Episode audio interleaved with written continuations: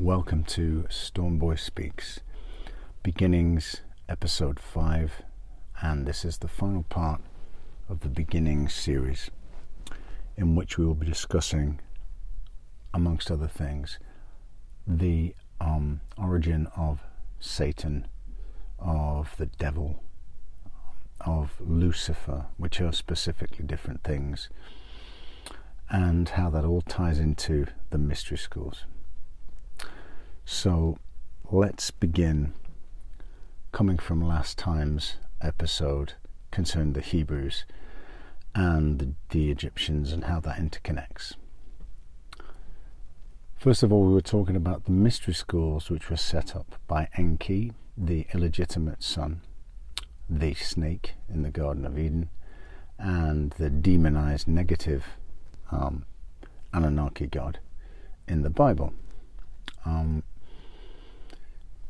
so, as we spoke last time, he set this institution of mystery schools to teach his own family at first, or descendants from his own family who were, of course, part human, and over time affiliated humans who were of high blood lineage connected to the gods, um, some of their spiritual and cosmological and um, mathematical, amongst other things, knowledge, which became part of this idea of um, an occult knowledge. Occult, you know, of course, um, just meaning hidden.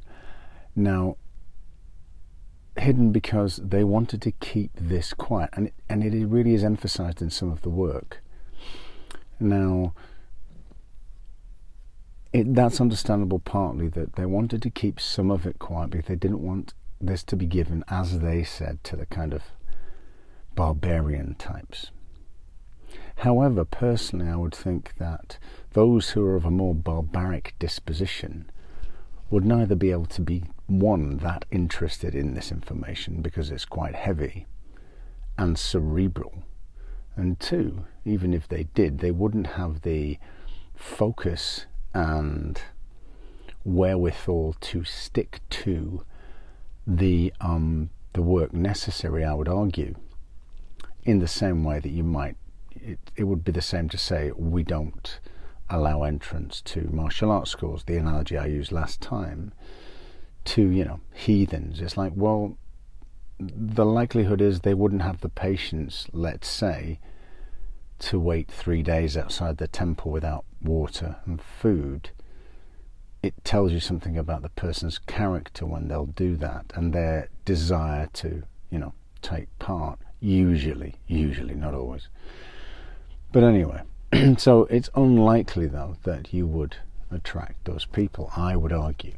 However, that was their argument, and they wished it to be kept secret. Hence, they become they became known as occult practices. This is where it came from because they were hidden. Nothing more, nothing, you know, necessarily negative at all. Now, it's at this point that we have to realize that this was the first passing of complex high level knowledge to a human species that up to this point pretty much been slaves um, doing menial work and reproducing with the gods because they found some of the females attractive. Um, let's be clear, that's all humanity was to this point. So now humanity goes up a notch through some of these descendants, as it were, intellectually.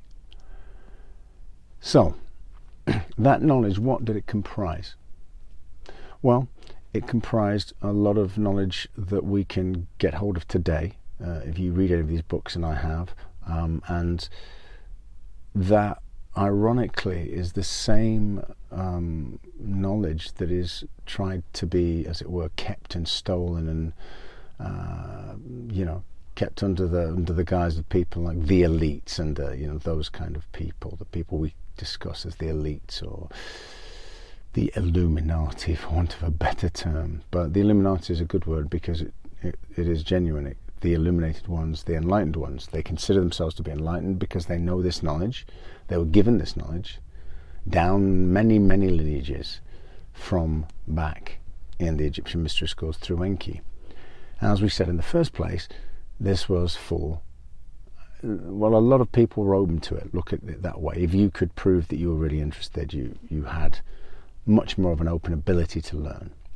Um, it wasn't as restricted. It was restricted if you were, you know, from the heathens per se, but if you were able to prove that you were truly interested and, you know, of a high level, you were given access. As these went down through the generations over time, this knowledge, which we'll get to in a second, was watered down, one, changed and forgotten, and kept as we said, only within negative groups then, and over time, these groups became what we call the brotherhood lineages. The brotherhoods passed down because they're nearly all of male origin and very few women allowed. Very, very few. And because that comes from the gods, it's all about men, it's male dominant, male energy. Everything from the Anunnaki is, um, it's a defining feature. And what happened is they kept this information and it became, as it were, um, only amongst no longer just the blood lineages, but the partly the blood lineages, but the lineages that were connected to, um, as we know, riches, wealth, and power. So if you had been connected to, you know, um, over time, business people and uh, let's say, I don't know, great warmongers, amongst others, as well as, of course, the royals who were the direct lineages from the gods, then you had access to this information. And if you didn't, it was kept away from you, you wouldn't know about it at all. This is how it became known as the mystery schools, hence mysteries, hence it's completely occulted, hidden, and you have no access to it so the thing here is, as I said, what was some of that knowledge? Well, part of that knowledge was the nature of the true nature of the Creator Source. So they would teach you of the all that there is, of the oneness of all things. So we use the Star Wars analogy of the Force. And in fact, Star Wars is a fantastic analogy of exactly what went on.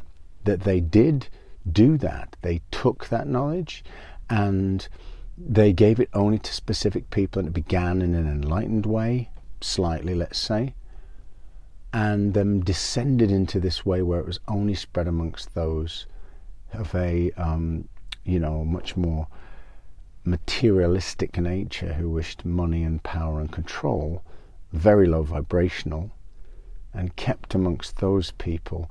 And ironically, the knowledge is one which is something that uh, is very freeing and unifying in most ways. However, of course, like all knowledge, um, it can be used for, you know, good or bad, for positive or negative. And this is the point. So it became used for control purposes and other ways to um, further, you know, increase people's power and, and money, let's say. Now, one of the things there that we have to think about is um, so we have these names for these demons and you know as it were the antithesis of the idea in the bible of of yahweh god in the bible. But we know he's just a sumerian guy but the idea that's created is that he's the all-powerful creator even though we know that's nonsense right and the snake is, of course, the evil one. He's the devil, right? Well, those names, there's no devil, but the name Satan, and this is where it all becomes very confusing because the nature of humanity and its history is a twisted truth and a very confused one. So the name Satan comes from the great Shaitan and the great Shaitan means the ruler of the lands. And that title was given to the brother Enlil. So Enlil, who is Yahweh, is also Satan. Ironic, extremely ironic, and extremely twisted, and part and parcel of the nature of the truth of the history that we've been misinformed about forever. So, What about Lucifer? Another name for the devil, you say, yeah, he's got many names. Well, he has got many names, um, given for many reasons. What does Lucifer mean? Well, Lucifer comes from the Latin lucimfer, meaning bringer of the fire or bringer of the light. And here's, here's a point. So, Enki gave the knowledge of reproduction, as it were, as we know, as we found out two episodes ago, to humanity. In other words, he genetically engineered humanity so they could reproduce. That was Adam, the first reproducing human. And when he did that, effectively he was bringing them knowledge. So in the Greek myth, Enki is Prometheus. Prometheus stole fire. Fire represents knowledge from the gods. What they don't tell you in the Greek myth is that Prometheus was one of the gods himself, and when he brought fire, as they say, that was knowledge. So that representation in the allegorical tale is actually telling us that the ancient god Enki stole the knowledge, well, he just gave knowledge to humanity. And the knowledge they're talking about is not even just knowledge, it's sexual knowledge of reproduction primarily. But it's also, like with the tree of knowledge in the garden, representative of some information that he later passed on to humanity in the mystery schools. So it's a double edged message. So he is the bringer of knowledge of reproduction, to all of humanity, and he is the bringer of knowledge, as in mystery school knowledge, to those who were, as it were at the time, ready for mystery school initiation. So we can see directly from this then that Enki is Lucifer and his brother Enlil is Satan. Well, in numerous traditions, they are actually aware of this in some occult traditions, right?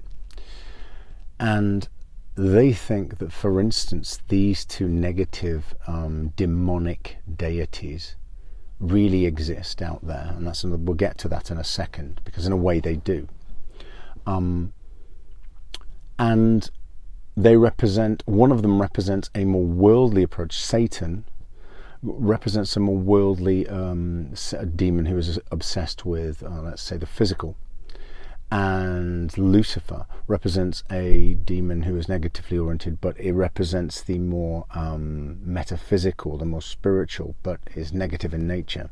So this is what those two are given in, let's say, some high-level, um, uh, you know, occult witchcraft type knowledge places. Okay. So, well, what we have to think here is um, where does this take us to in terms of this idea of, you know, good, bad, witchcraft, uh, demon worship, all of this kind of thing? Well, so we see two levels. On one level, we have the reality of where this comes from, names that were associated with these gods and what they brought to the table. Now, in a way, when you use those words, are you worshipping either of those gods? Well, yes. Yes, you are. However, it's not that simple. And this is the thing. Um, like I say, the history of humanity is a very twisted and complex one. It's very, um, even, you know, most these people who think they know a lot, a lot of the time they don't. And especially those who think they're some sort of um, you know, reasonable high level initiate in, in something like uh, the equivalent of today's elites. They, they, they know a tiny bit of the picture. And a lot of them will worship some negative deities, and they may not even know that these deities are connected to um, Enki and Enlil. They may, they may not. Um, but most of them, I would argue, probably think of it. So when you come across in those lines, you may often come across people who will say, um, you will see that they you have two sides. You have people who now will worship and um, follow, let's say, Lucifer, right? and they'll talk about this in elite groups. There would be, you know, we're aware that they do this, right? But they would then argue it's like, no, you don't understand. I actually worship something that's, you know, not an evil being, it's misunderstood. And that would be arguably the case. Uh, I would argue it's like, well, Enki's neither neither good nor bad. He's just a guy who did what he did and gave some knowledge to humanity, right? And let's get back just to briefly to Enki saying how he is the bringer of knowledge. Well, he's the bringer of knowledge bigger than sexual knowledge. He's the bringer of knowledge in the mystery schools. And it's very much listed, and you can see it in drawings, that he is the direct lineage descendant of the mystery, giving it to human priests. In, in, a lot of the um, the artwork, you can see he is there standing next to a symbolic cross or a symbol. We'll get onto the cross another time, or a um, an ankh, which is obviously a cross with a loop at the top.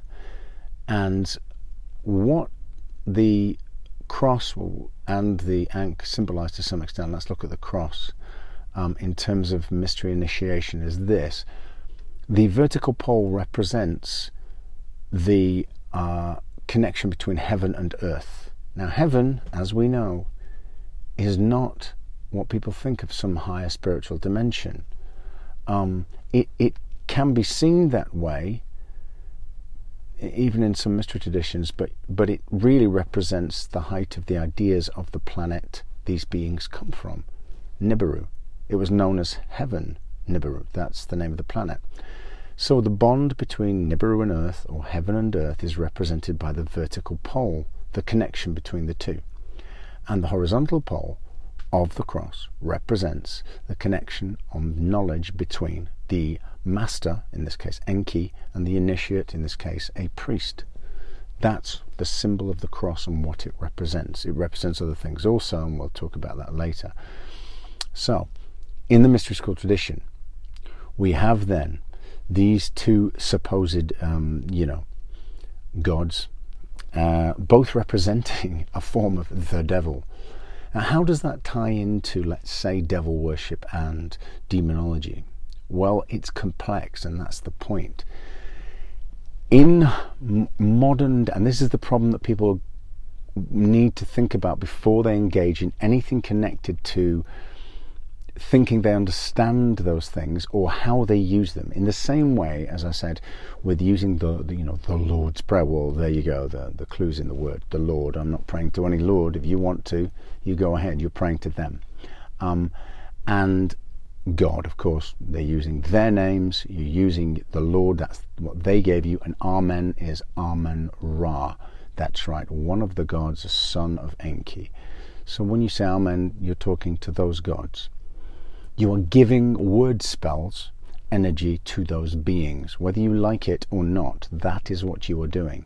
However, it's not even that simple because, as I say, with demonology and the devil and um, Satan, etc., what we have is we have the case of the reality of what the word represents, and we have the reality of what the energy that has been given to that word represents. So, what I mean by that is this it's called an egregore, and an egregore is a simple energy formation caused by human or other, for that matter, um, beings focusing on any one, let's say, word or idea. You could create an egregore for anything if there were enough of you just coming up and thinking up and have using a word and an idea. So, to use that in mind, we've realized really this idea of the devil, Satan, or whatever, or Lucifer, is a misunderstanding.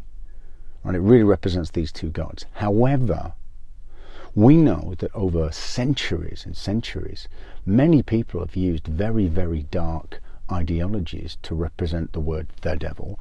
To you know, the devil, forget it, but to represent the names of certain demons, right? Most most people are into things like that. Realize the devil's an idiot word, but they don't realize that Satan and uh, Lucifer are, amongst others.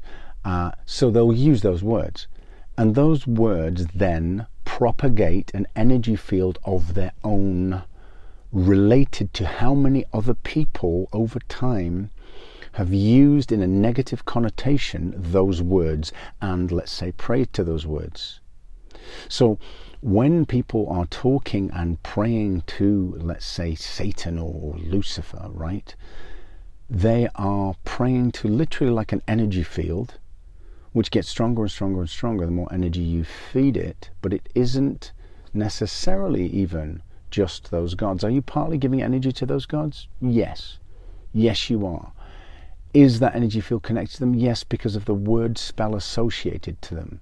However, largely speaking, if you are focusing on a very negative trait, let's say, you know, um, you're thinking of Lucifer and you think of it in things like, as we know, and we'll get onto it at a later date, things like human sacrifice that take place and take place all the time, um, as they did in the Aztec times, pulling the heart out. And again, we'll talk about that later.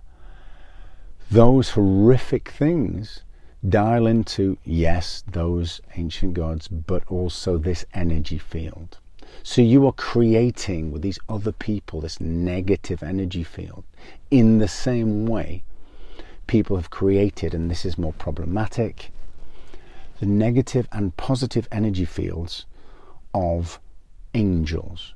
That's another problematic word because we have angels were the words that are used for the gophers for the Anunnaki gods. Another total misunderstanding. These are neither good beings, often very not good beings at all. And you hear about this, you know, dark angels. Same thing. Dark angels, you know, light angels, they're the same thing. It's neither good nor bad, just doing the work of the Anunnaki. That's what they were doing.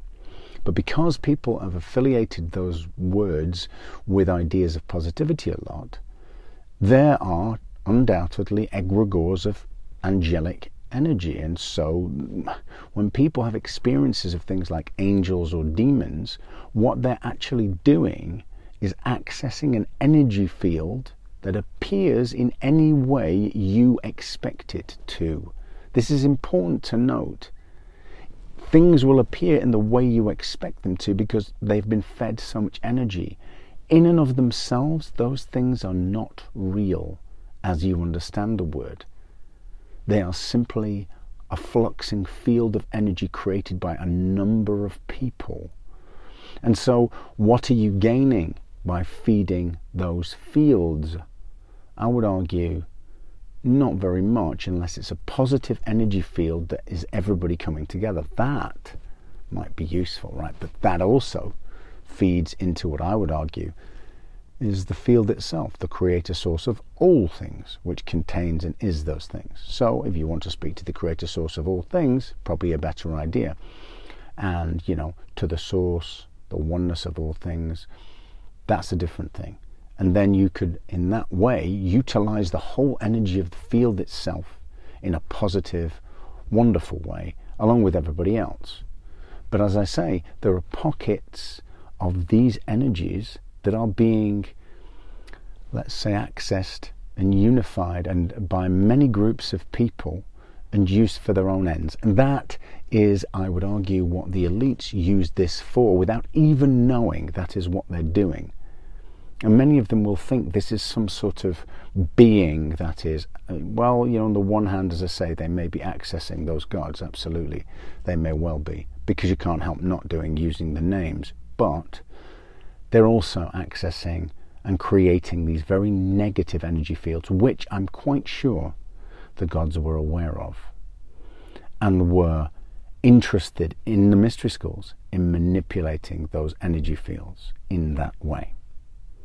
So when we think of all the things to do with the occult and we think about the reality of where it comes from, we need to think whether we're talking about spirituality, whether we're talking about negativity, whether we're talking about demonology, people need to think very carefully how they're approaching those things and be clear in the statements they make in things like prayers, etc., and not be pulled in uh, to the simple way of being, as it were, almost possessed by an energy state, which as I talked about before with things like channeling, I think when you've created an energy state, if you give it the right to kind of you know, take you over, well, it's a possibility. So I think people need to be clear about those things, and I think they need to, uh, you know, have a, a very fresh approach um, in the way in which they look at spirituality.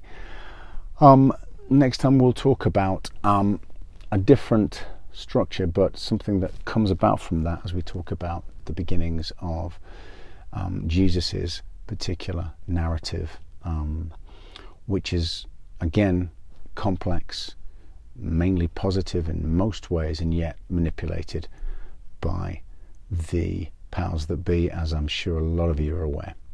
Until next time, truth, freedom, and balance.